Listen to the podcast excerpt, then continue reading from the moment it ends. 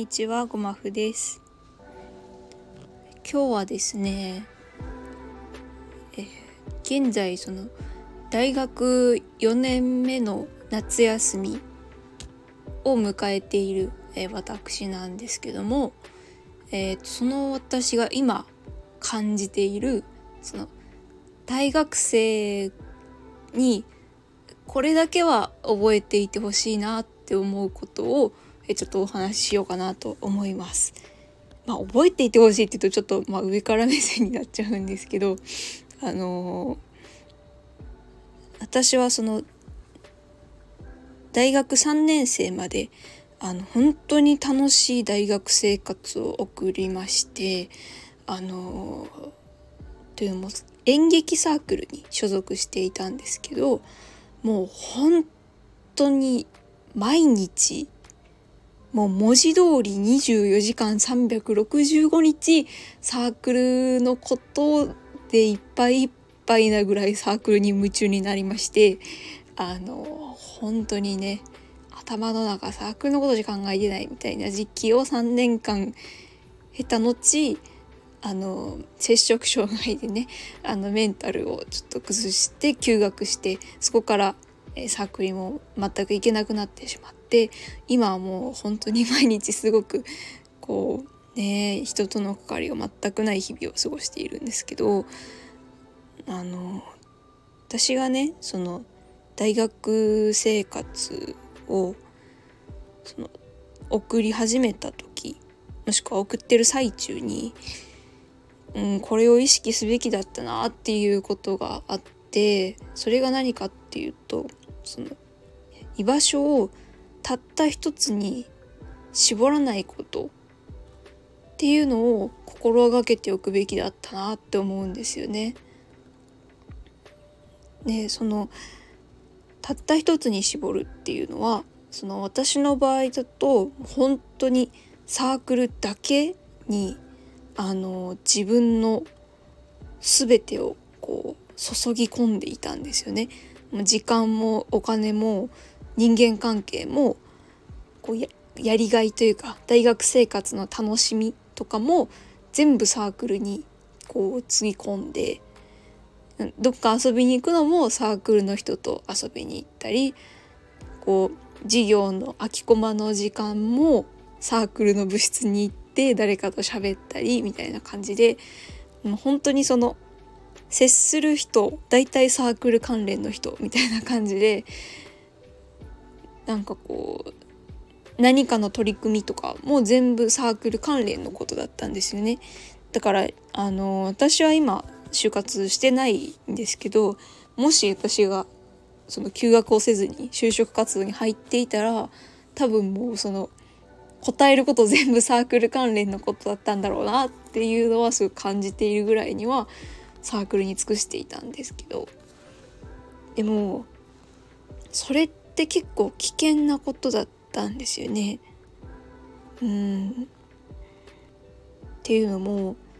そのなんだろう、サークルのサークル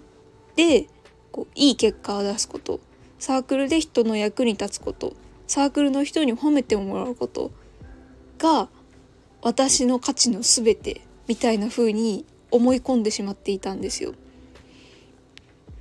もしこれをそのなんだろうな、恋人とかに置き換えるなら、その恋人の役に立つこと、恋人に尽くすこと、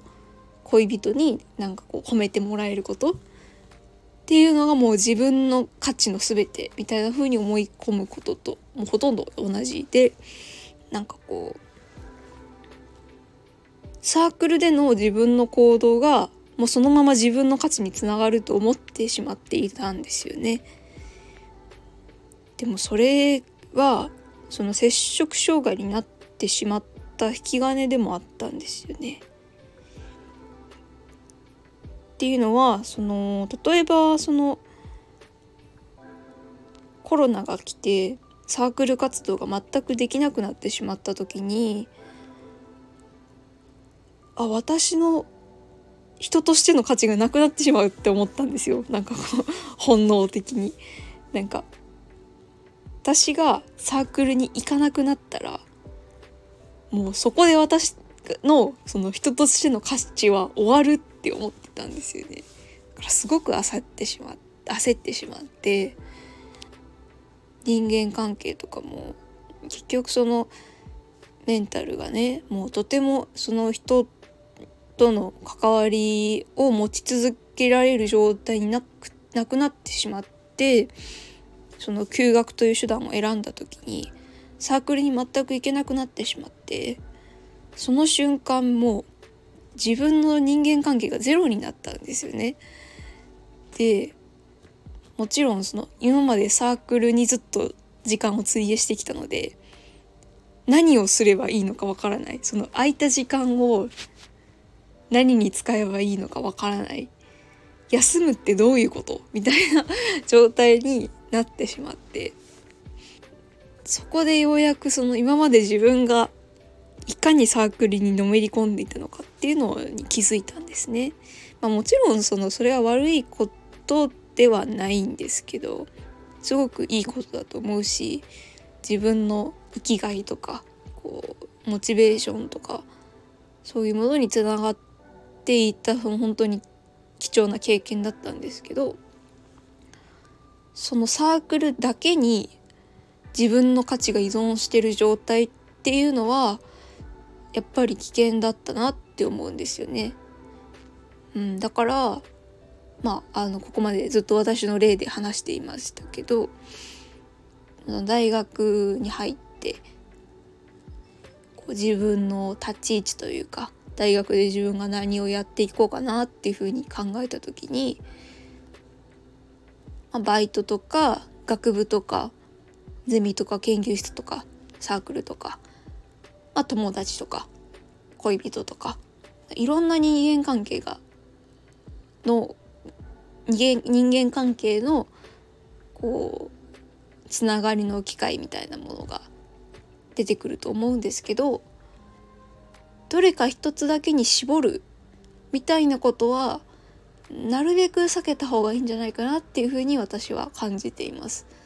大学生活の楽しさをたった一つの組織とか他人とかにこう全部もう一点集中みたいな感じで、うーんなんか寄りかかってしまうっていうのは、それがなくなった時、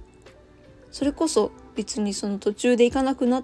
るとかがないとしても、卒業したらその関わりはもちろんなくなってしまうので、そういういつかのいつか来る終わりが来た時にもう本当にポカンと穴が開くとかじゃないんですよ。もうドリルでもうぼっかり穴が開くというか、穴とかじゃなくてもう壁がなくなるみたいな感じで、もうなんかそうね、喪失感が大きすぎるんですよね。うん、だからなるべくね、その学部は学部の友達でいるし、サークルの友達はサークルでいるし、バイトに行ったら話す人がいるしみたいな、こうなるべくね、もう本当に朝いくら浅くてもいい、もう本当に挨拶交わすぐらいでもいいから、なるべくその分散させるというか、つながりとかやりたいこととかっていうのをなるべく分散させた方がいいんじゃないかなっていうふうに思っています。で、そのなんでこの話をその大学生に向けてしてるのかっていうと、まあ、もちろんその自分が大学生だからっていうのもあるんですけど、その中学校とか高校までっていうのはなんだろう、学校側が自分のペースを作ってくれてたんですよね。だから自分が何にもしなくても行事を持ってきてくれたりとか、テスト勉強があったりとか、そういうこうやる、あなたは今これをやるべきですっていうこう指標みたいなものを、ルートを作ってくれる存在が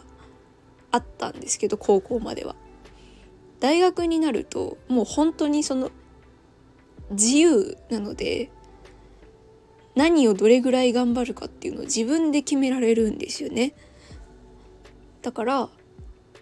それはなんて言うんだろう、好きなことに夢中になれるっていうメリットなんですけど、同時にそののめり込みすぎてしまう危うさみたいなものも自分で管理しなきゃいけなくなる、そういう側面もあるなっていう風に感じてるんですよね。